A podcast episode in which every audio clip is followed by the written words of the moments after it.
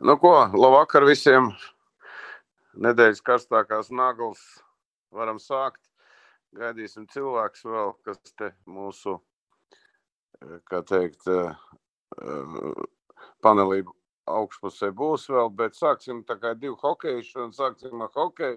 Uls un Lotārs ir tātad divu dienas kārtības jautājumi Latvijas čempionāts un KHL iespējamais fināls un arī šodien Rīgas Dienāmo paziņoja par jaunā treneru, jaunā treneru kandidātu Zubovu. Tā kā būs ko pakomentēt. Nu, ko sāksim mēs ar Latvijas čempionātu. Es gribētu no Ulu vairāk dzirdēt. 0-3 ir pārsteigums vai, vai, vai, vai tomēr tas ir, tā bija gaidīts? Jā, labs vakars visiem. Mm, pārsteigums vai nē? Es teiktu, drīzāk, ka tas, ka Olimpija ir vadībā, tas noteikti nav pārsteigums. 0-3 par to grūti spriest. Bet uh, nu, zemgālē tomēr, nu, ja tev pazūd divi no trim pirmās mājas spēlētājiem, un principā ar to, ka viņiem abiem ir traumas, ar to arī trešais spēlētājs no pirmās mājas ir kļuvis neredzams. Plus izkrīt no sastāva tev Eh, rezultatīvākais aizsargs. Nu, trīs principā līderi izkrīt no sastāvā. Es gribētu redzēt uh, komandu pasaulē, kas uh, nu, pie šādas traumas situācijas vispār varētu, parā, varētu parādīt kaut ko čempionāta finālā. No nu, es domāju, mēs kaut vai paņemam Tampa Beju, kas pēdējā izcīnīja Stanley Kausu, nu, paņemam tur ārā no sastāva Hedmanu, paņemam ārā rezultātīvāko spēlētāju, paņemam ārā Kučerovu, paņemam ārā Pointu. Uh, šos trīs spēlētājus no stipra šaubos, ka Tampa Bay būtu izcīnījis čempionu titulu. Nu, kā, nu, tas uh, eh, 3-0. Nu, laikam, nu, paskatoties tās, tās spēles, nu, jāsaka, laikam jau likumsakarīgs no Olimpa.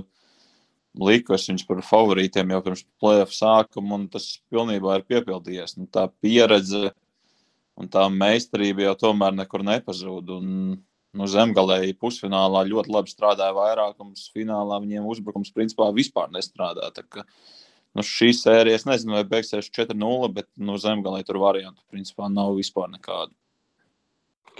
Lotār, man te ir tāds jautājums par vispār Latvijas čempionātu kā tādu. Ko viņš dod Latvijas hokejam šobrīd?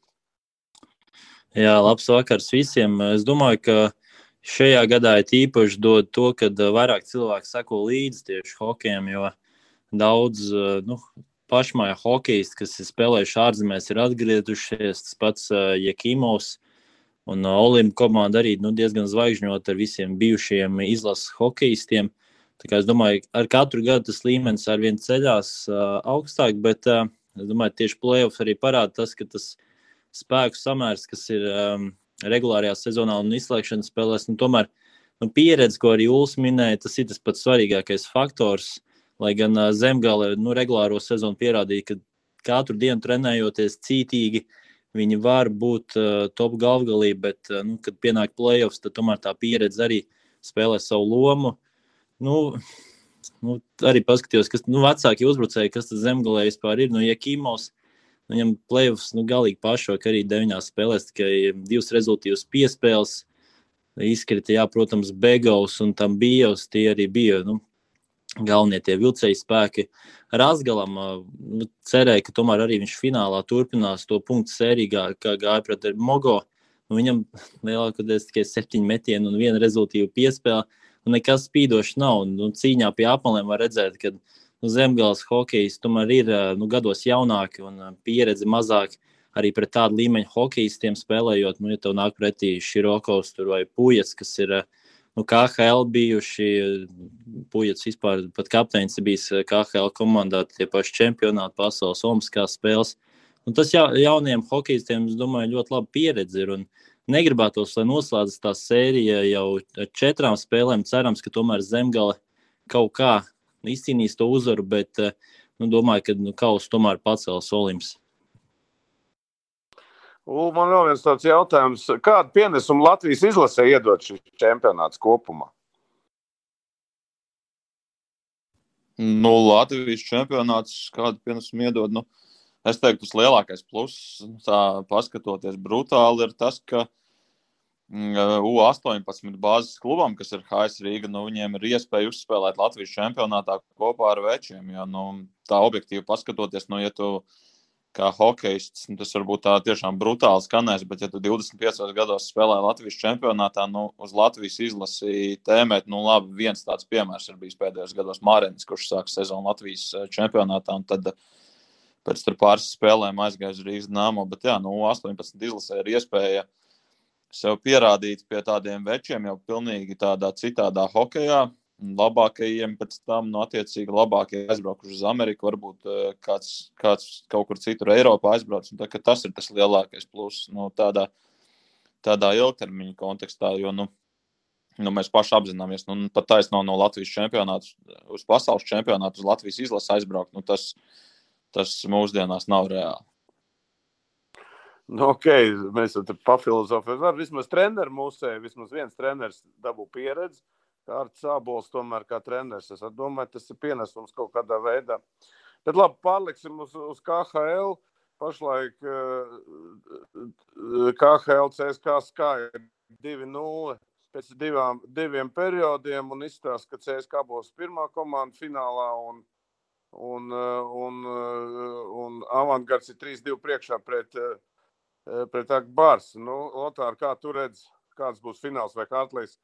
Būs otrais finālā vai tomēr kaut būs pēc vecās schēmas ies viss? Nu, es uh, domāju un ceru, ka Hartlīs uh, tiks finālā. Teikšu atklāti, ka uh, šo zonu varbūt nav sanācis tik daudz paskot līdz tām izslēgšanas spēlēm, bet uh, kas uh, izcēlies ir tieši tas um, nu, tiesnešu darbs. Un, uh, Es domāju, ka pēdējos gados vispār um, hokeja tas ir parādījies, uh, līdz ko tā spēle kļūst ātrāka. Uh, tiesneši arī pieļauj nu, brīžiem cilvēcīgas kļūdas un uh, nu, kaut kādas neuzmanības kļūdas arī. Uh, jā, par spēli pašu daudz neko nevaru komentēt par šīm abām komandām. Es ceru, ka uh, Hartlīs uh, nu, pierādīs to, ka viņš var izcīnīt praktiski kausu visās līgās, kas ka viņam stelnī kausa. Šveicē izcīnīts kausa Gārins, nu vēl uh, atlicis ir pasaules čempionāta kausa. Kā, ka, kas to lai zina, varbūt notiek arī brīnums šogad Rīgā. Nu, tu esi optimists. Okay. Tu varētu varbūt arī bišķi KHL pakomentēt, izējot no tā, ko, kā, kā būs Hārtiem. It kā vēl viens gads, izsēs, nu, vēl, vēl līgums, bet divi scenāriji. Skaidrs, viens ir ka viņš atkal zaudē finālā. Iespējams, un otrs ir, ka viņš tagad vēl septiņos mačos zaudē. Kāds viņa liktenis būs, vai tie krievi tur nenoēdīs? Man šķiet, kad mums iepriekšējais bija pirms nedēļas, vai kad tad jau es teicu, ka tajā, tajā sērijā, nu, vismaz kā es skatos, uh, hokeja spēlē viena komanda, Agabars, tikmēr otra komanda atcitās, bet tāpat vinē tās spēles. Nu, nezinu, kaut kā viņi ar to darbu, ar cīņas par panāk uh, labvēlīgu rezultātu, bet nu, kopumā jāsaka, ka no nu, Agbārs tajā sērijā izskatās labāk. Nu, labi, plēfā, protams, tas nevienu neinteresē, kurš izskatās labāk. Bet uh, nu, finālā nu, tiešām nu, grūti pateikt. Tās četras komandas jau šobrīd ir ļoti līdzīgas. Nu, visas spēlē tādu kārtīgu, vispirms jau kārtīgu aizsardzības hokeju, kas, protams, kā HL vispār nekāds nav pārsteigums. Tas playoff hokejs kā HL ir. Uh, Viņš ir kvalitatīvs, bet uh, es nezinu, viņš ir skatāms tādam vidējam līdzekļiem, kad spēles tur beidzās ar 2-1 lielākoties ar tādiem rezultātiem maziem. Bet, jā, nu, finālā nu, grūti pateikt. Nu, CSK, protams, ka būtu favorīts pret avangardu, bet uh, vai tik izteikti kā iepriekš, ņemot vērā to, ka, to, ka CSK, nu, salīdzinot ar iepriekšējiem gadiem, viņiem tomēr ir labākais vārdsargs prom, viņiem ir labākais uzbrucējs prom. Principā jāsaka, divi labākie uzbrucēji prom. Tāpat arī aizsardzībā Romanovs, kurš pat taisno ieliec NHL. Vieglāk tagad būtu pret CSK, tas pilnīgi noteikti, bet vai ar to pietika, lai uzvarētu? Jo nu, arī tajā pusfinālā sērijā pret Kazaņu no avangardas neizskatās tik pārliecinoši. Kā, nu, ja man būtu jāliek svāra kausa, es noteikti uz CSK, tur nezinu, 70 pret 30 kaut kur tādā. Nu, ko bukmēkeriem te būtu ko padomāt. Lotāra Sergejs Zubo šodien oficiāli apstiprināja. Droši vien jau tas nav liels pārsteigums, varbūt iedod kādu savu vērtējumu pa visu. Nu, es domāju, ka tas ir ļoti labs um, speciālists, uh, kā spēlētājs, autoritāte vispār pie komandas stūres. Nu, Rīgas Dāmo var salīdzināt Sandu Ozoliņu, bet uh, karjeras laikā nu, Zubovs uh, laikam sasniedzis tomēr ir um, vairāk tieši Nacionālajā hokeja līgā, tomēr arī divi Stanley kausi. Pašlaik um, bija ASV jau otro sezonu ar Dallas Stars strādāja tur kā konsultants. Uh, es domāju, tas uh, viens liels pluss tas ir, ka viņš ļoti liela autoritāte un viņam ļoti daudz kontaktu ir. Un, vairāk hokejs noteikti bū, varētu pievienoties, būt interesi tieši pie viņa spēlēt. Labi, kā trenerim, tā karjerā, kā galvenajam trenerim, varbūt neizvērtās nu, tāpat labāk, kā Sočos viņš nostrādāja um, trīs ar pus sezonas, uh, divi ar pus bija laikam. Un, uh, nu, kā autoritāte, tas, domāju, tas pats svarīgākais. Skatīsies, ko viņš um, ir iegūst arī Dallasā. Domājams, ka tur arī kaut kādas jaunas zināšanas pats iegūs arī komandai sniedzis. Es domāju, tas tikai plus. Nu, liels jautājums tikai, kā viņš spēs strādāt ar komandu, kurai ir mazs budžets. Jo, nu, zinām to, ka nu, Dienāmo nav tas lielākais budžets un katru gadu tur cīnās par tām playoffiem, lai gan pēdējos gados cīnās, lai nepaliktu pēdējie. Nu, nu, kā, kā jau es pirms tam biju optimists, es ceru, ka uh, varbūt beidzot arī tā playoff uh, smārža varētu atgriezties Dienāmo nometnē. Ulu, ko tu domā, Rīgas dīnāma atgriešanās, vai tomēr atkal tas pats iestaigātais celiņš? Nu, vispirms jau jāredz, kāds sastāvs tur izveidosies. Tas pirmkārt, nu, man kaut kā vienmēr pirms katras sezonas ir paticis skatīties tā, ka nu, tā kā ar, optimist, ar optimismu nākotnē, bet uh, nu, tagad es domāju, nu, drīzāk ir jāskatās ar pesimismu un lai viņi pārliecina par pretējo. Nu, pirmkārt, jau jā, sastāvs ir jāredz, nu, cik dzirdēts, tad varētu atgriezties vairāk tādi pieredzējušāki. Latviešu spēlētāji, kur pēdējās sezonās ir spēlējuši ārzemēs, varētu atgriezties Rīgā. Nu, jā, interesanti, kas tiks veidots, kā tiks veidots sastāvs arī no tāda skatu punkta, ka tomēr nu, ģenerālmenedžerim, nu, Buncim, viņam nu, pašam tādas uh, iepriekšējās pieredzes nav. Nu, nāk it kā viņš no hokeja aprindām, bet vairāk no tādiem oficiāliem darbiniekiem, teiksim tā. Līdz ar to nu, droši vien tur daudz tiks veidots arī sarunās ar Zubovu. Šis sastāvs nu, sarunās ar kādu citu, varbūt, kas Rīgā arī tāds krustāvs Rīgas dīnāmo, varbūt tā viņš jānosauc. Bet, nu, interesanti arī tas, kas kuri būs asistenti Zubovam. Jo nu, runas iet, un nu, šobrīd ir tā baumu līmenī, bet uh, nu, jā, cik liela teikšana vispār pašam Zubovam būs tajos asistentos. Jo dzirdēts jau ir visādas runas par to, ka varbūt pat viņam nemaz tik liela teikšana nebūs, un nu, tur tiks ielikt attiecīgie cilvēki. Tā kā, tā kā tas ir tāds interesantākais uh, tuvāko nedēļu aspektā, paskatīties, uh, kā izveidosies vispār tas treneru treneris soliņš un kas uz viņa stāvēs beig beigās. Nu, ko, paldies. Hokeja iedaļu varbūt varam pabeigt, jo nekāda treida mēs līkins vēl nekur nav aizmainīts, un arī mūsē nekur vēl nav. Kā kaut gan vēl šodien ir pēdējā diena. Pārie, pārliksim uz basketbolu. Kristapam, tev dosim vārdu. Tikko pabeidzās Latvijas-Igaunijas basketbola līga. Gudīgi sakot, man tas, te, ka es ieslēdzu televizoru, bija patīkami pārsteigts varbūt pakomentē varbūt par rezultātu. Nezinu, bišķiņ, kā saka, sarūktināts, bet tā pakomentē šo pa, pa līgu un par tagadnu un par nākotni kopumā. Labvakar visiem! Atšķirībā no tevis par rezultātu es esmu sarūktināts. Es tiešām gribēju, lai uzvar latviešu komandu VEFS, bet tev ir savi iemesli, man ir savi. Un to es tālāk nekomentēšu par to, kā tas viss norisinājās, protams, mums bija, bija bažas, zināmas bažas un pamatotas bažas, vai tas viss varēs notikt. Eh, tās bažas mazinājās pēc tam, ka saņemam negatīvus testus, tas tā kā atslāba mazliet, un tad vairāk pievēršos sportiskajai pusē. Nu, manuprāt, eh, spēles kā tādas bija gana interesantas. Protams, dažādi līmeņi satikās, bet tāpat laikā, kad satikās teiksim, nu, nomināli spēcīgāka komanda pret vājāku komandu, arī tad bija spēle interesanta. Par organizatorisko pusi eh, noteikti tas bija izaicinājums man. Nu, es pirmo reizi kaut ko tādu darīju. Es, es pirms tam biju spēlētāju kārtā. Un, un kaut kādas daudzas lietas, ko es kā spēlētājs noteikti nebūtu pamanījis, bet tagad es par tām domāju, un es kā spēlētājs būtu pagājis garām un vispār neiedzinājies. Tur. Tagad es par tām domāju, un, uh, un, un sapraties, vēlreiz būtu spēlētājs, noteikti nu, pievērst, ir pieklājības pēc vairāk uzmanības tam, ka organizatori par to ir domājuši.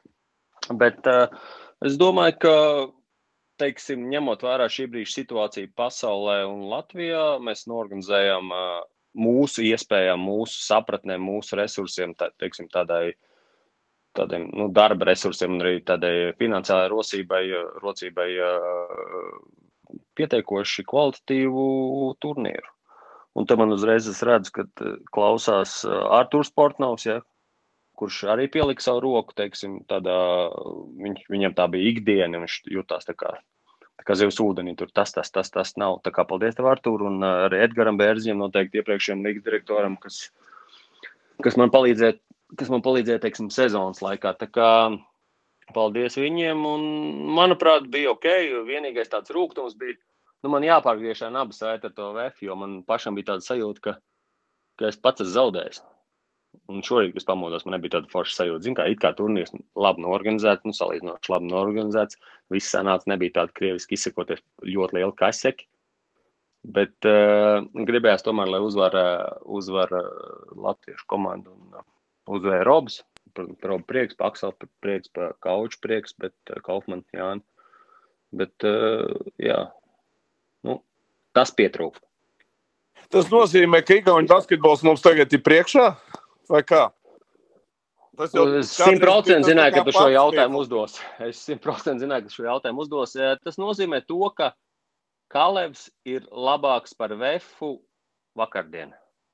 Tik daudz tas nozīmē. Vai, tas, vai, vai, vai teiksim, sērijā kāds būtu rezultāts, mēs tur varam spekulēt un, un, un domāt, bet uh, Igauņi, ka, tas nozīmē to, ka Igauņu basketbols ir ļoti pietuvojies Latvijas basketbolam. Ja mēs skatāmies, teiksim, tā, ka, ok, Kalevs vinnē, bet nākamās divas vietas ir latviešu vietas, nu, tad mēs varam spekulēt, kurš, kurš basketbols labāks. Bet, jebkurā gadījumā, mēs nevaram nenovērtēt Latvijas basketbolu, fū, ne, bet Igaunijas basketbolu, un mums no tā ir jāuzmanās, varbūt kaut kur mazliet jāmācās. Tā, diemžēl, es ceru, ka neviens Igaunis neklausās, bet tā ir taisnība. Nu, par eh, finālu bišķi parunāsimies. Es arī nostājos šo spēli. Pirmais puslaiks man ļoti patīk. Bija, nu, reti kvalitatīvs basketbols, maz piezīmes, vispār sodu metienu netika mest, tā kā All-Star Games. Apmēr, kaut gan es neteikšu, godīgi sakot, nu, bija pārsteigts. Es domāju, nu, kā tu redzi to nākotni, izējot no tā visa. Ko jūs domājat par Lietuvu ieminējies, varbūt iedot kādu savu risinājumu nākotnē? Tādu konkrētu risinājumu mēs, ne, ne, mēs tā fundamentāli nestrādājam pie tā vēl šobrīd, kaut gan meloši, ja nestrādājam vispār, mēs strādājam pie tā. Mums ir, mums ir kon, teiksim, komunikācija, kontakti pirms tā fināls tik diezgan regulāri bija uh, Lietuvas kolēģiem. Kā tur tas viss izvērtīsies? Nu, jāsaprot, viena lieta, ka mēs nevaram ielikt uh, kaut kādā tādā pusprojektā vai eh, īstermiņa projektā lēšiem, aizlāpot lēšu caurumus, tāpēc ka lēšiem nav pietiekoši daudz spēles Nacionālā līgā. Un, eh, no tā ciestu no tā ciest Latvijas līga. Un, eh, nu, attiecīgi arī šis Igaunijas Latvijas projekts. Un tāpēc uh, tur tiek maksimāli, maksimāli meklēts labākais risinājums tam visam. Šobrīd tas ir nolikts uz pauzes līdz sezonas beigām. Kā būs, es tiešām nezinu, bet uh, nu, es negribētu pieņemt kaut kādus pārsteidzīgus lēmumus tikai tāpēc, ka lēši mums ir uzrunājuši, un pēc tam palikt uh, zolīts valodā runājot jaņos. Tā kā tas vēl ir nē, tāds. Uh, nē, man interesē, lietuvieši jūs uzrunāja. Jā, lēši paši uzrunāja. Viņi nāca priekšlikumu, pēc tam tas priekšlikums tika apspēlēts, tad iesaistījās Igauni. Nu, tajā visā, nu, jo, nu, tas, man liekas, tas būtu diezgan uh, muļķīgi no mūsu puses, ja mēs spēlētu ar Igauniem un Leišiem, un mēs būtu pa vidu tam visam. Nu, tāds tā kā, ja ir hamburgers, tad pa vidu gaļa, jau mēs būtu tā gaļa, bet, uh, bet, uh, bet, tā, bet tā gaļai tā pievienotā vērtība būtu tāda minimāla. Mēs tur dalītos, un man liekas, ka jo, jo, vai, teiksim, jo vairāk tabulu, nu, teiksim, ka, ka mēs spēlējām ar. Uh, ar VFU bija VTB, Latvijas līga un Eiropas. Man, nu, teiksim, man draugi, kas ir basketbola fani, viņi teica, klausies, es tajās tabulās neorientējos. saprotu. Es Vecais stāsts. Ātri uzmet tāds, nu, tur brauc, kur notiek. Nu, ļoti grūti tas viss ir. Un tāpēc uh, vajag kaut kādu tādu fundamentālismu tajā visā. Un šobrīd es tādu fundamentu neredzu no lejušu puses. Tā kaut kā. Labi, bet eh, es zinu, ka lietuviešiem nekad nav paticis spēlēt ar igauniem. Es nezinu, kāpēc. Ja? Bet, uh, Bet kā šoreiz viņi kā, kā gribēja atkal atjaunot Baltijas līgu, vai tomēr tas tāds - kāda te vispār bija? Nu, redz, tu ļoti labi pazīsti. Redz, tu ļoti labi pazīsti lietuviešu. Viņi tieši ar tādu pašu lozungu nāca. Viņi teica, nu labi, tur tie Igauni, un tad jūs komandas.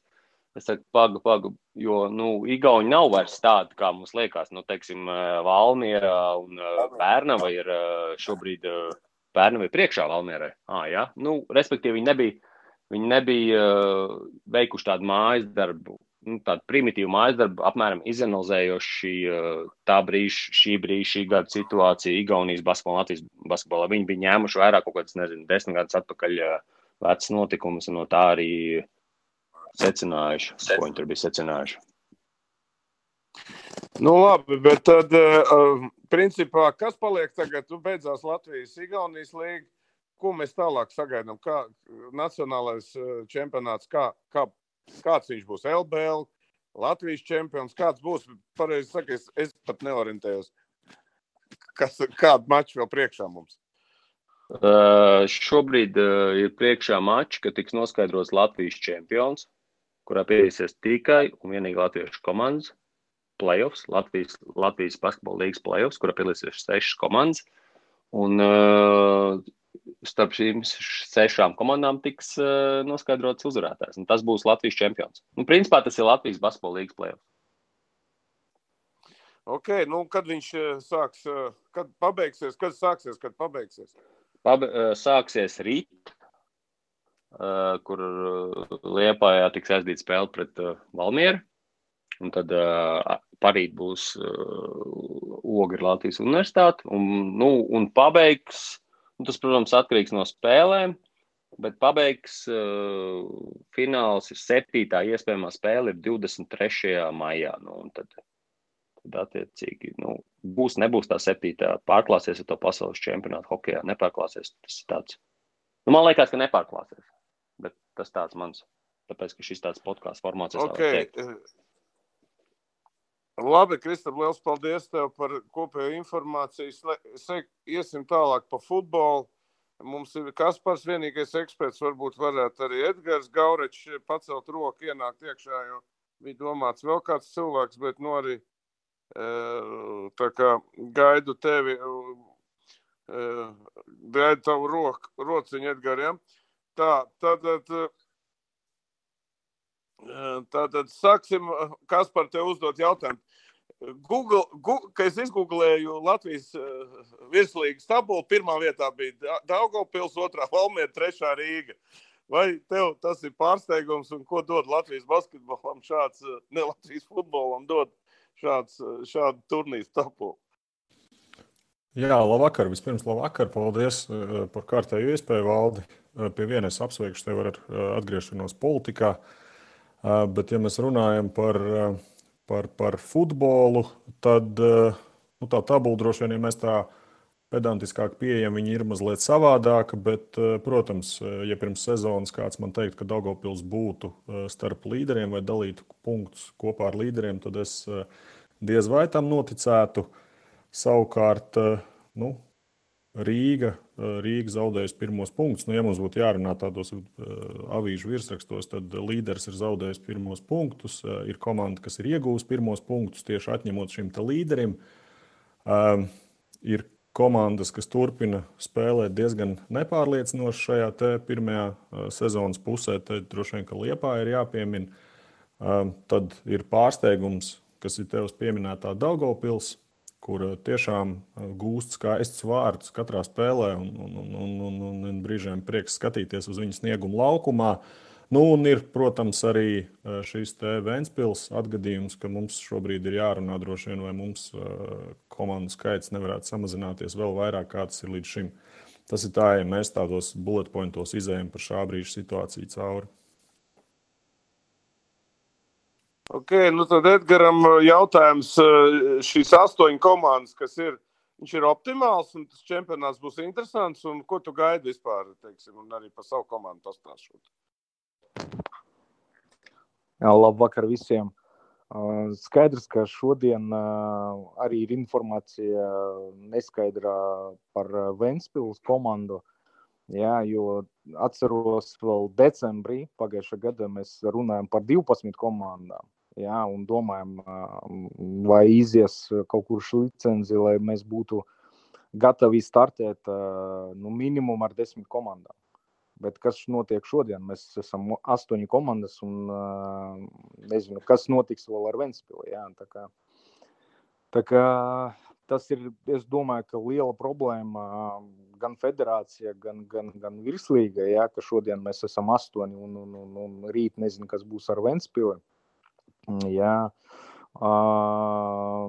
Kas saistīts ar Spartaku, Spartaks turpina strādāt ar jauniešiem, gan ar latviešu, gan ar ārzemnieku. Mēs strādājam, lai attīstītu, un, protams, tīri kā biznesa arī nu, pārdot, pārdot viņus.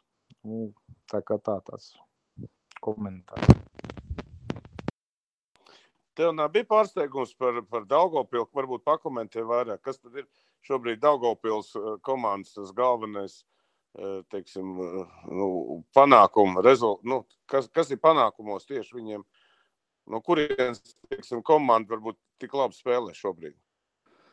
Es domāju, ka diezgan uh, pārāk grūti kaut ko teikt, jo pavadīti tik, vēl nav pavadīts pats, pat pirmais sāplis. Jā. Bet, nu, malaši, vienīgais es nevaru ne ļoti saprast Daugopili, jo tas pilsēta, kur audzina talantus, viņam pat virsraksts ir uz stadiona. Pārāk daudz ir izierietu spēlētāju, gan no citiem klubiem, RFS un, un tā tālāk. Un, un, un, un, nu, prieks, ka viņi ir pirmā vieta, bet nu, nezinu, vai, vai, vai viņi varēs tā turpināt un, un, un līdz sezona beigām, vai nezinu, tur neticu, ka viņam ir uzdevums tur iekļaut Eiropausos. Tā, tā, tā kā, ja, ja viņi iekļaus, tad jā, tas ir varbūt pareizs solis paņemt ļoti daudz cilvē, citus spēlētājus, izīrētos nekā savējos. Jā, bet es neticu, ka viņi nu, iekļausies Eiropausos. Tā kā nu, redzēsim, laiks, laiks redzēs, bet nu, pagaidām nu, es saku, neticu, jo pārāk, pārāk maz spēles un, un, un, un grūti kaut ko teikt.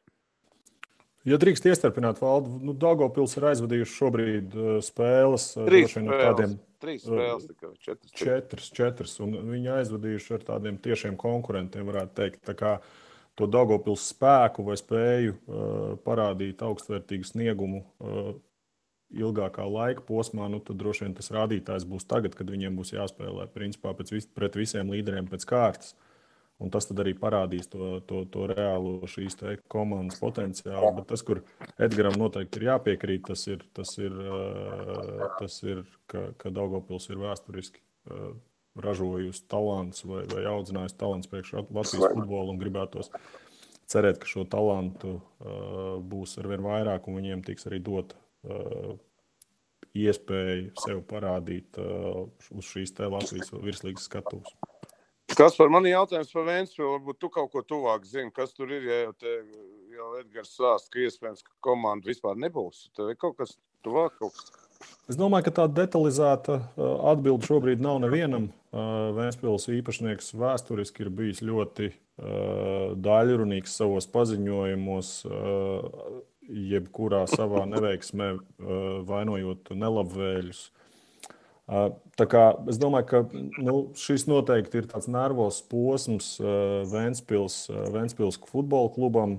Nu, kaut kādā mērā man arī par viņu ir jāpārdzīvo, jo savu savu nu, tādu vienu no veiksmīgākajiem posmiem tieši Latvijā es aizvadīju Vēnspilī. Tad gan šis klubs bija nu, pilnīgi savādāks nekā tas ir šobrīd. Eh, ja man būtu jāsaka, eh, vai šis scenārijs ir negaidīts, es droši vien teiktu, ka viņš nav negaidīts par, šīm, par, par, par, par šādu iznākumu runāja jau pagājušās sezonas beigās, ka līdz pēdējiem brīdim arī nebija skaidrības, vai, vai, vai šis investors paliks vai viņš nepaliks, vai viņam ir interese. Bet nu, šobrīd vismaz pēc preses slēgām, bet kā jau teicu, šeit būtu jānogaida un jāapskatās, kāds būs turpinājums, jo ar skaļiem paziņojumiem vai apvainojumiem viņš diezgan regulāri parādās dažādu, dažādu izdevumu slēdzās, bet, bet katrā ziņā tas, ko negribētos, lai no tā ciestu arī Vēncpils bērnu un jauniešu futbols, jo, jo tā droši vien ir,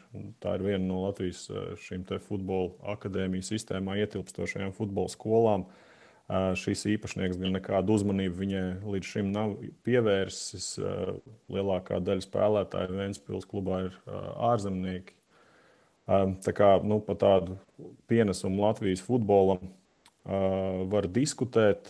Es neesmu tā principa atbalstītājs, ka vienalga, kā tu, no kurienes tu nāc, un kāds ir šis, šī tava vēsture vai šis tavs background, ka tik tu ieguldi naudu. Es īsti neesmu šādas pieejas, pieejas piekritējis, un es laikam cerēšu, ka Vēnspilī nu, šis būs, protams, smags posms, bet nu, es ceru, ka šis posms kalpos par kaut kādu jaunu pakāpienu, kur viņi spēs nostabilizēties un tad pamazām varbūt atgriezties eh, šajā Latvijas futbola elitē. Nu, ko, varbūt vēl viens komentārs par Champions League. Pabeigušies pirmie ceturdaļfināli. Edgars, kas tev pārsteidz, kas nepārsteidz?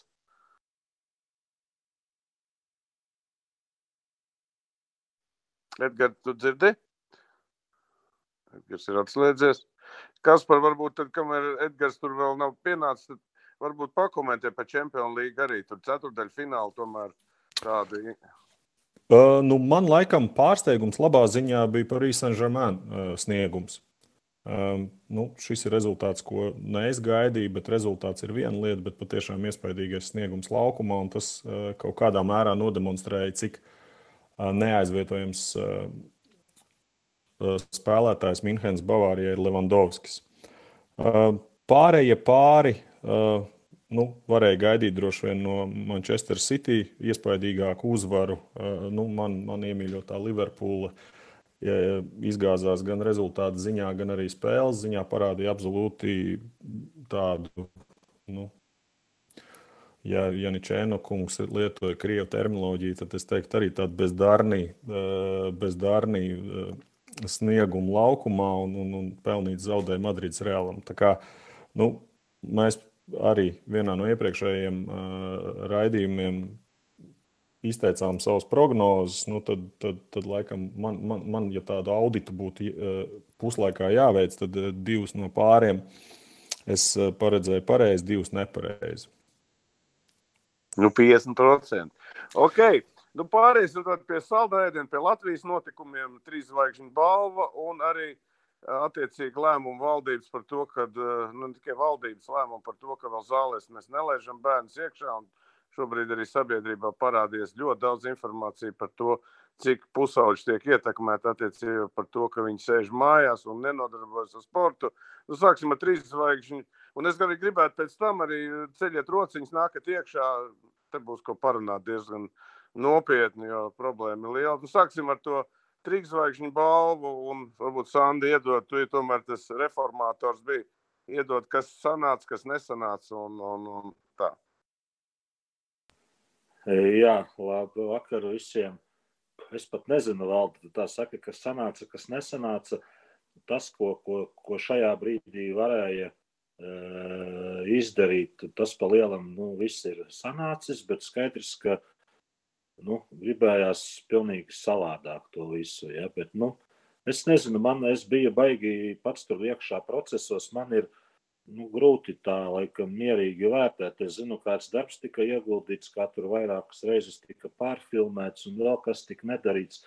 Kāda bija tā balvu izsūtīšana uz ārzemēm, kāda bija atsaucība no mūsu uh, aizokeāna zvaigznēm un nebija. Un, un, nu, tur ļoti daudz lietu. Manuprāt, šobrīd izdarījām maksimumu, ko varējām, bet nu, es gribu vairāk un gribu labāk. Es varu atbildēt drīzāk uz kādu jautājumu. Nu, Ulvi, tu varbūt arī noskatījies, droši vien, un mēs liekins dabūja galveno balvu. Varbūt tu pakomentē šo arī. Pas... Es godīgi pateikšu, es neskatījos. Nē. Okay. Tad, kurš varētu, kurš grib te izteikties attiecībā par šo? Kuram patīk, kuram nē, plusi, mīnus? Es skatījos to pasākumu, bija diezgan uh, labs. Es nezinu, vai tas Elija pārsteigums bija tāds samākslots vai patiesi, bet uh, domāju, ka balva bija diezgan ok. Un, man liekas, ka viņam vēl lielāka balva ir tā, ka viņam būs uh, pirmdzimtais puika. Es domāju, tā, tā viņam vēl lielāka balva nekā tas um, ķieģelis apzeltītais. Bet uh, pelnīt, tas jau laikam forši, kad uh, var motivēt latviešu sportistus vēl vairāk. Lai uh, nu, tās balvas, protams, nav noteikti viņa pašmērķis, bet karjeras kaut kādā plauktņā var nolikt. Es varu par uh, Elvi pakomentēt. Viņam tas bija pārsteigums, jo komunikācija notika ar klubu, un klubs bija ļoti pretimnākošs un uzorganizēja to balvu, tā kā visu, ko mēs redzējām. Tā kā, nu, tur Kolumbusai ar paldies tiem pārstāvjiem, nu, ko es nevarētu teikt varbūt par dažiem citiem, diemžēl. Kuriem? Nu, mums bija nominantu vidū arī mūsu MBA zvaigznes, un neizdevās sakomunicēt, lai to nominantu video iefilmētu ne ar vienu, ne ar otru. Nu, diemžēl. Kas par problēmu? Es detaļas nezinu. Organizatori tik teica, ka viņi caur vairākiem kanāliem ir centušies sazināties. Tā arī nekādas atbildes nesaņēma. Atšķirībā no nu, Kolumbus uzreiz reaģēja un paši nāca palīgā un bija ļoti, ļoti, ļoti kas, kas atsaucīgi. Kaut kā tā tas bija. Ja. Bet es varu izskaidrot, es zinu, ka ir publiskajā telpā ir tādas cepšanās par dažām lietām. Uh, nu, pieņemsim, zinu, Paralimpiskā komiteja, tur komiteja gan ne, atvainojos, konkrēts cilvēks. Par to, ka tur balsojumā līdzjutējiem bija ratiņa, tā Kerlinga izlase bija stabila 3000 balsīm pirmajā vietā, bet beigās balvu viņi nedabūja. Ja? Nu, man ir dīvaini, ka to saka cilvēks, kurš pats ir žūries e, komisijā, jo, kā mēs atceramies, skatītāju balsojums bija tikai 50%. Ja? Tad bija 25% bija no, no sportistiem un 25% bija no sporta žurnālistiem. Uh, Un es tādā vienkāršā valodā paskaidrošu, ja tu esi e, skatītājiem pirmais, e, bet tiem diviem, teiksim, žurnālistu tajā topā un, un, un sportistu topā, tu esi pēdējais. Pieņemsim, ir sporta veids, kurš nu, kaut kā, kas ir otrajā vietā, un viņš pie ekspertiem ir savukārt pirmais abos. Uh, tad loģiski, ka tur formula, tur sanāk, ka pirmais būs tas, kurš varbūt skatītājos ir otrais. Ja tāda bija tā formula, e, godīgi, caurspīdīgi, jā, tas netika publicēts pirms e, pasākuma, nu skaidrs, nu tu nerādīsi šīs lietas, ja, bet šīs spekulācijas, ka kāds tur kaut kur tika mākslīgi izvilkts vai ko, nu tas absolūti, nu, mūrks, bet, nu, tādi mēs esam, bet lai veicās, ja. Un otra lieta, uh, par to, ka bija sportisti, kas man arī varbūt eh, šķiet, kuriem bija jābūt nominantu vidū, bet viņi nebija. Bet atkal atgriežamies. Nominantus izvirzīja pati sporta eh, nozara, 94 eh, vai cik nu tur bija federācijas, 30 sporta žurnālisti, un vēl tur bija dažādas, ar kopā 133, ja pareizi atceros, virzītāji. Reāli izvirzīja 67, nu, rūpīgi runājot, pusē. Ja? Nu, to, ko izvirzīja, kas tur bija, to, tas arī tur bija. Ja? Tāpēc es noņemu visus šos apvainojumus par to, ka tur kaut ko žūrijas komisija principā vispār neko neietekmēja, kas bija kā sabalsots, tikai akceptēja to rāmi, nu, cik tālu, cik mēs tos nominantus tur laižam.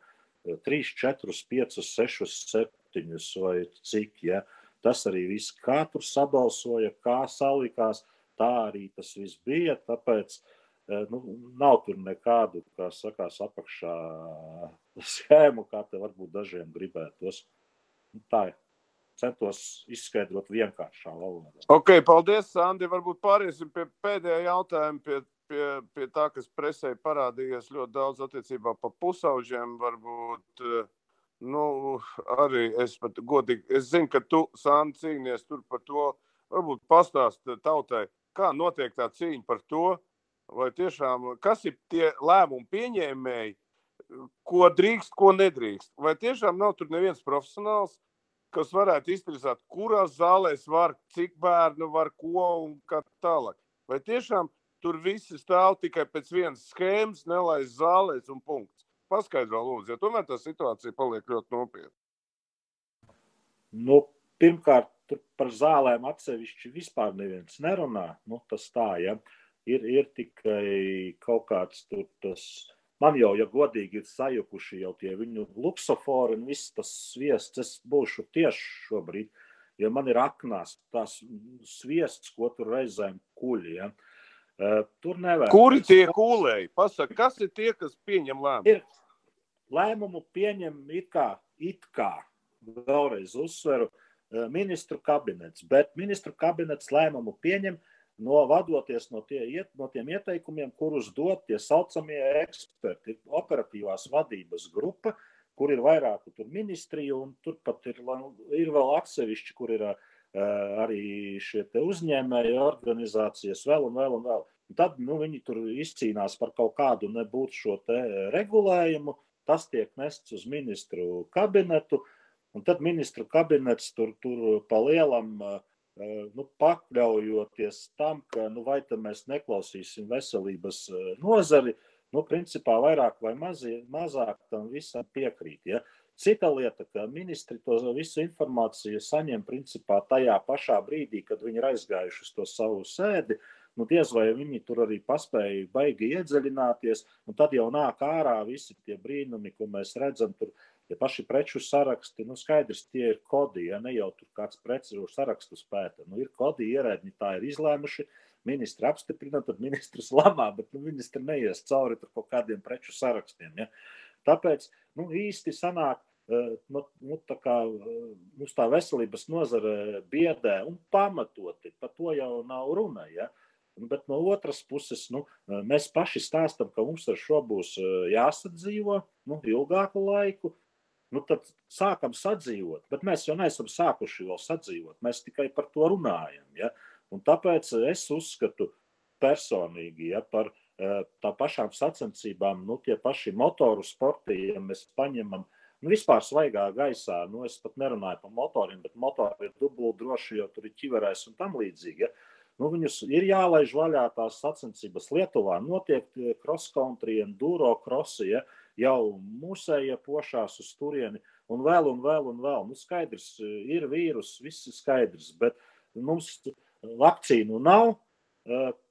Nu, nekā nav, neko tad nedaram. Nu, nu, tas ir absurds. Nu, nu, godīgi sakot, es pats personīgi esmu cilvēks, kurš diezgan ilgstoši var iztikt bez kompānijas. Man ir tāds vienpatis, laikam, bet nu, jau, ja jau man jau sāk šis viss pa smadzenēm, nu, tad es iedomājos, tur bērni, jaunieši un ne tikai tie, kuriem varbūt vajag to uh, sabiedrību ik pa laikam, nu, tad tur ir vispār čauvi. Ja? Nu, kas par varbūt to arī viens, nu, tā saka, ierēdnis, šoreiz sporta ierēdnis, nu, kā tu vispār šo nokomentētu un ko jūs darat, lai vispār tā situācija var uzlaboties? Um, viens, protams, ir tā emocionālā blakne, par kuru tur runā. Un, uh, skaidrs, ka šīs dīkstāvas ietekme uh, vai, vai, vai šī ietekme uz bērnu fizisko un uh, psihisko veselību, nu, mēs varam tikai spekulēt, kā tas būs. Uh, no otras puses, protams, arī šī konkurētspēja gan, gan, gan, gan lokālā, gan starptautiskā līmenī arī ir jautājums, uz kuru mums droši vien nāksies nākotnē atbildēt.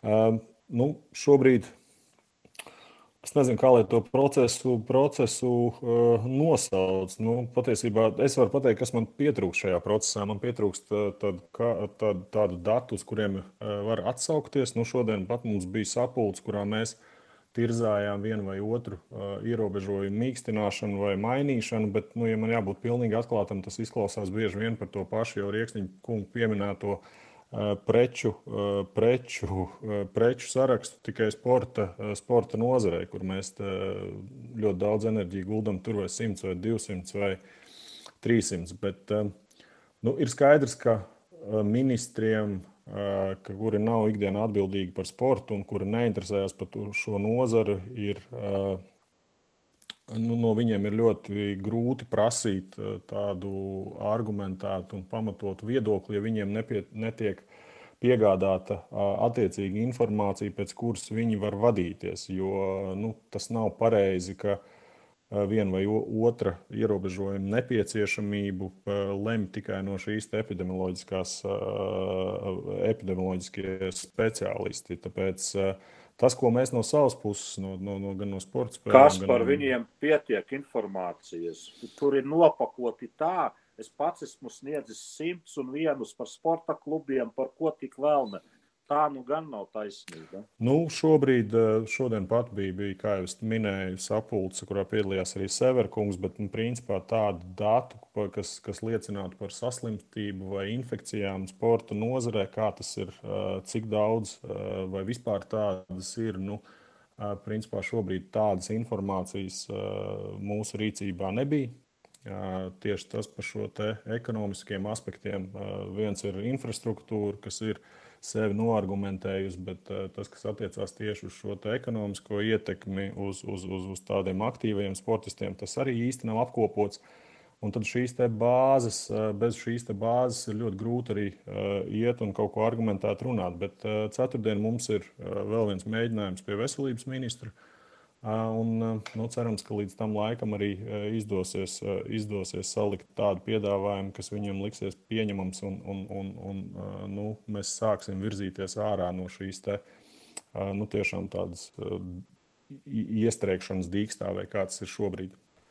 Es, es tikai pat, pat, pat Sand, man te ir jautājums. Sand, man jā... Ātri to, ko Kaspars teica, jā, tajā pusē nav datu. Tur es tev piekrītu, bet dati uz kuriem balstīties viņiem, lai pieņemtu lēmumu, teiksim, nu, ko sporta nozare dot, viņiem ir pār pārēm. Tas, ka nav datu par to, cik ir sportā saslimušie, izņemot tie gadījumi, ko mēs atceramies vēsturiski, kas bija, tas gan ir fakts. Es jau mēnesi gaidu no veselības ministrijas datus par to, cik ir saslimuši sporta kaut kādos pasākumos. Protams, es vēl neko neesmu sagaidījis.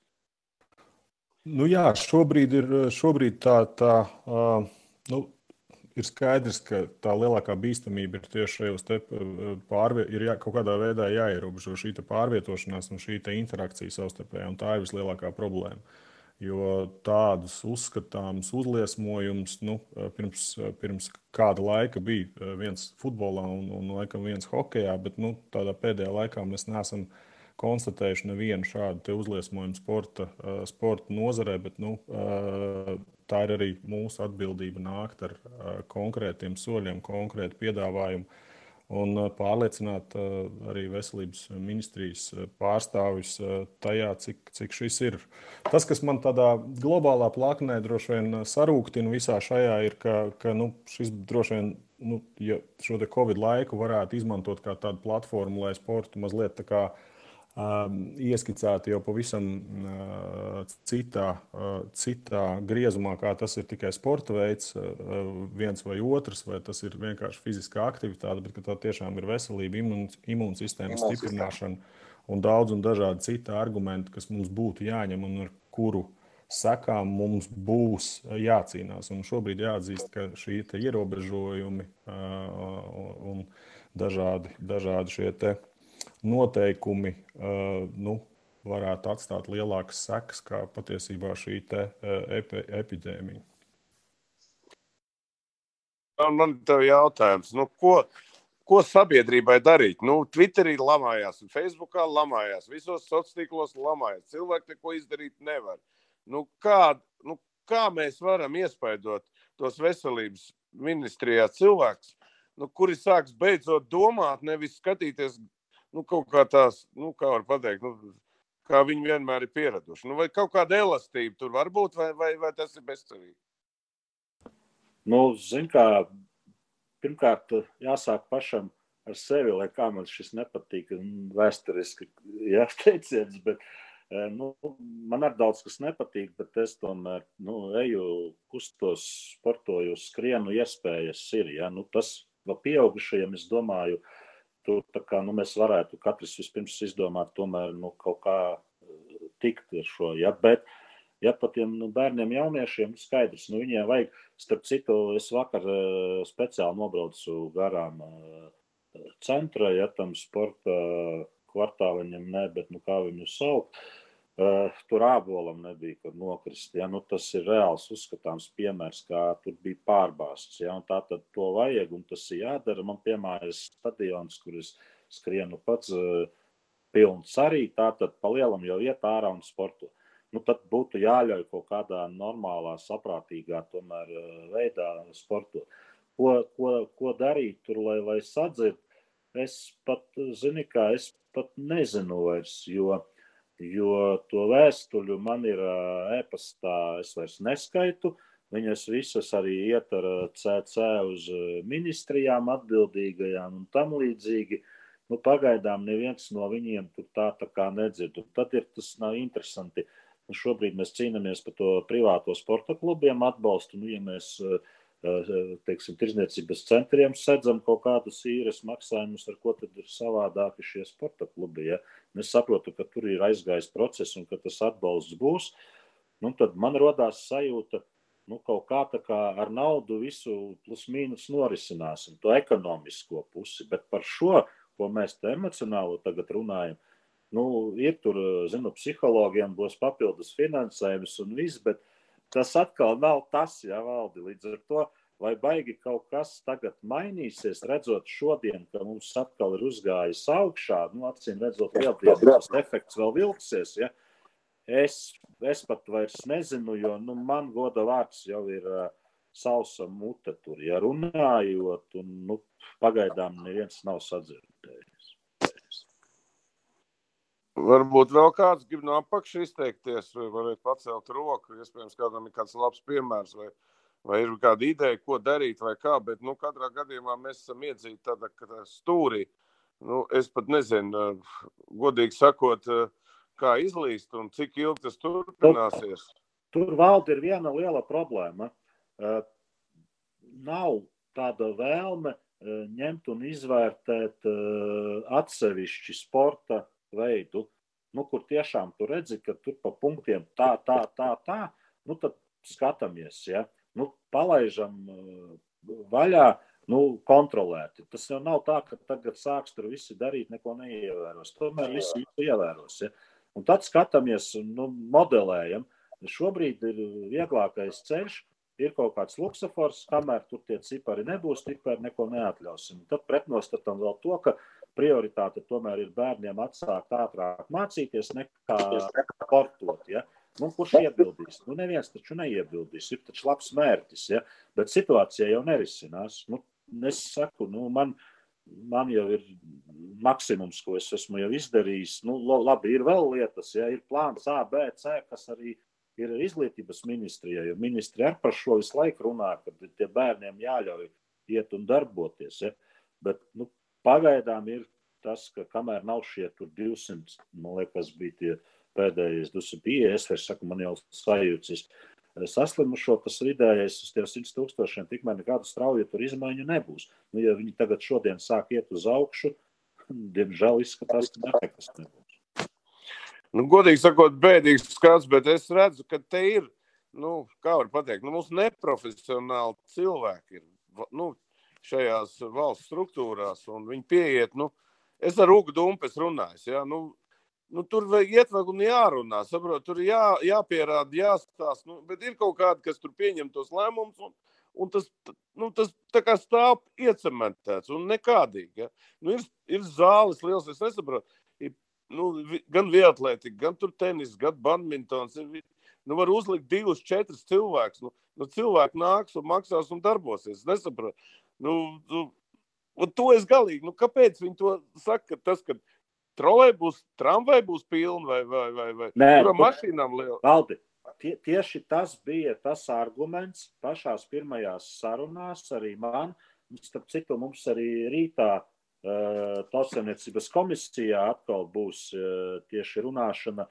Nu, tur ir tagad iznācis tas brīnums par tiem moto apmācību, ja, kur divi motociklisti var būt tur desmit hektāros, ja es pareizi atceros. Tu pilnīgs sviests, lai kaut ko tādu vispār Bet izdomātu. kas to pieņem? Nu, Jā. kurš to izdomā un pieņem? Nu, uzvārds. Sandi raksti uzvārdu. Nu, es Nu, taču tur Mēs nepiedalos. sāksim Valdi, presēt. Valdi, es tur nepiedalos. Tā ir operatīvās vadības grupa, tie ir veselības ministrijas arī cilvēki. Viņi pasaka, vai nu eh, mēs jums neļaujam vispār ātrākais 28. aprīlī mēs varam sākt runāt par to, ka atjaunojam moto apmācību, vai nu mēs varam atļaut, bet ar šādiem te noteikumiem. Protams, ka uh, satiksmes ministrs piekrīt, lai vispār kaut kas būtu, bet nu, normālam cilvēkam paskatoties, tas ir absolūts nu, sviests. Ja?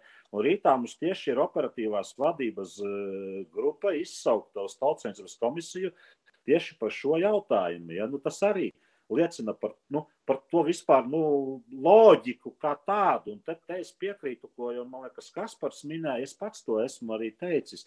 Eh, Un tieši par sportu ir grūti ieskaidrot eh, par sportu, ka jebkādu lietu cilvēkam, kurš nekad dzīvē nav sportojis un nesportos, un tas ir praktiski neiespējami. Ja?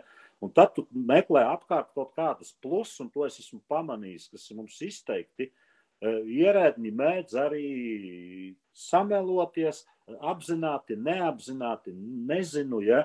Eh, Tur plus tu iesāc kaut kādu lietu, tu izrunā, tev ir viens ierēdnis no veselības ministrijas puses. Tur viņi norunā konkrētas lietas. Ok, nākamā reize atkal nāk, viņi atsūta citu ierēdni, kurš savukārt par to iepriekšējo sarunu neko nezina. Tu atkal sāc no jauna. Tā mēs tur kuļamies, lai tikai atbīdītu to lēmumu, jo nu, tūlīt, tūlīt paliks labāk, un tad jau varēs. A, labāk nepaliek. Es tev tādu vizuāli mēģinu izskaidrot, kā tas tur viss nu, virzās. Ja? Jo visi gaida kaut ko, tā fiks zina, ko patiesībā. Nu, skaidrs, tā, un viss krīt uz, uz, uz valdību. Ministra lēmums nepieņem, pieņem, pieņem ierēģi. Kaut kāda nekompetenta, mēs redzam, kas notiek ar vakcinēšanu. Tas vispār ir vienkārši vājprāts. Ja? Nu, un tā strādā mūsu valsts iestādes. Ja?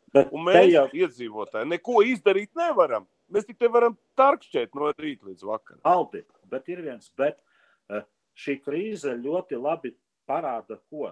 Eh, Pirmkārt, nu, tu nevari prasīt no tā ierēdņa, kur es atvainojos 1200 eiro algu, nu, ka viņš tev te tagad, nu, viņš visu laiku tur ir normāli strādājis, jo ierēdņi nav visi, nevajag, nu, tur ir ļoti daudz zinoši, labi eh, čakli cilvēki, ja, bet ja viņam ir nepārtraukti sists par nagiem par kaut kādām viņa iniciatīvām, nu, viņš tad vienkārši vienā brīdī nu, vairs ne, neiet, neskrien tur, viņam nevajag. Ja? Un tagad ir krīze, un tagad šo cilvēku, kurš jau tādā nolemtībā, pēkšņi gaidīt, ka viņš nu, tagad sāks iniciatīvu izrādīt un skriet, nu, manuprāt, nu, pilnīgi nereāli. Ja? Par to pašu nu, vakcinācijas biroju, ko te ņemās un, un, un par naudām un visu, visu es to nekomentēšu. Ja? Bet nu, tad iedomājies, tu esi ierēdnis, tu strādā savā tajā ministrijā par tiem saviem tūkstošiem kaut ko algu. Un tagad ir šāds process, kas ir jāsorganizē. Tad izdomā visi, nē, jūs tur visi esat dunduki, jūs to nemākat. Mēs paņemam, uztaisam jaunu biroju, piecus cilvēkus, alga trīsreiz, četreiz lielāka kā tev, bet tas birojs, lai šo visu organizētu, viņam tāpat ar šiem ierēdņiem ir jāstrādā. Un kā tu domā, cik ir laimīgs tas ierēdnis, kuru uzskata par muļķi, viņam uzkarina augšpusē vēl kaut kādus tur četreiz atalgotākus cilvēkus. Nu, ko tad mēs gribējām no šī sagaidīt? Es godīgi sakot, neko, un neko arī neesam sagaidījuši. Ja? Nu, tas kaut kā, es nezinu, mums tā visa tā, tā viss tas. Nu, vat, mums labāk turēt badā tur tos cilvēkus tajā ierēdniecībā, ne visus, bet ir tur tiešām, kas dara. Ja? Nekā, teiksim, vienreiz izrevidēt, paņemt tiešām uzlikt normālas algas, ja, un tad arī gaidīt iniciatīvu un prasīt. Bet nē, nu, tā nav, diemžēl. Nu, vismaz līdz šim nav bijis, cik es tas skatos. Ok, labi, paldies. Stundiņa mums ir pagājusi. Valdi man ir baigi labā formula visam šim pasaules. Lūdzu, Kristap, davai, ļo- ļoti patīkam. Ja mums neļauj kačāt biceps vai triceps, mums jākačā pofigijas muskulis, man liekas. Tāds ir tas uzstādījums. Man ne? Bet Nu, šīs jaukās veidā? nots mēs varam beigt. Nu, kādā veidā? Katram, kur tas pofigīs muskulis Es- atrodas, tas arī ir jākačā. Es nepiedalos, Krista. Nē, nu ko, nu nepiedalies. Nu, nepiedalies. Čau, Sandis, par. Nē, nu visiem ir mājā vispārējais, bet- bērni. Vi... Neredz, Kristap, visiem ir mājā bērni. Es ļoti labi izdarīt. Saprotu, bet uh, mēs varam diskutēt uh, par un pret un meklēt kaut kādus jautājumus, vēl kaut ko. Bet, uh, es piekrītu visam, jebkam, ko katrs saka, ko katrs kritizē, bet uh, nu, tas ir tā. Tas neko nemaina. Neko. Mēs varam taisīt tur, es nezinu, mītīņus pie, pie, pie, pie domēm, pie valsts mājām, pie sājums, jebkur. Bet tas neko nemaina. Tiešām tas, tas to ir pierādījis. to dara. Pasaulē to dara. Valsts. Val, visas valsts to dara. Nē, nu, ok, šī saruna ir garāka, un principā gan jau, gan jau mēs pie viņas atgriezīsimies. Paldies! Stundiņa pagājusi, un uh, tieksimies jau nākošais nedēļa, kur jau būs citas tēmas. Mums vēl ir tēmas gan par, uh, par jauno treneru, iespējamam basketbolu, ko viņš dara Latvijā. Kāds, uh, nu, tā kā viss iet dzīves priekšu, un gan jau, kā teikt, uh, viss būs labi. Bet, nu, es, mēs kaut ko darīsim. Vismaz man ir zināms plāns, kā ko darīt. Paņemšu, pirmais, es ņemšu šūga dumpu uz, uz sarunu un centīšos viņu pamocīt. Baldi, lai tev izdodas viņu dabūt uz sarunu, jo, cik es zinu, viņš atsaka, ka viņš negrib iet nekur. Viņš jau man neatsaka. Es, es viņam tūlīt varu pazvanīt, viņš man atbild. Tā kā nav jau problēma. Gaidām šeit, viss kārtībā. Valdi. Viņš nav, viņam Andrejs. Viņš teica, būtu pienācis. Viņš teica, man, viņš, viņš teica tā, man jau tas aplosīt. Lupa tas, tā viņš pateica. Bet, nu, principā, nu, labi, ok, tur ir cits saruna. Bet, nu, viņš ir profesionāli atbild vismaz. Nu, viņam ir profesionāls atbildes. Nu, tā ir, pa ko runāt. Labi, paldies vēlreiz, bet, un tad jau tiekamies nākošajā nedēļā.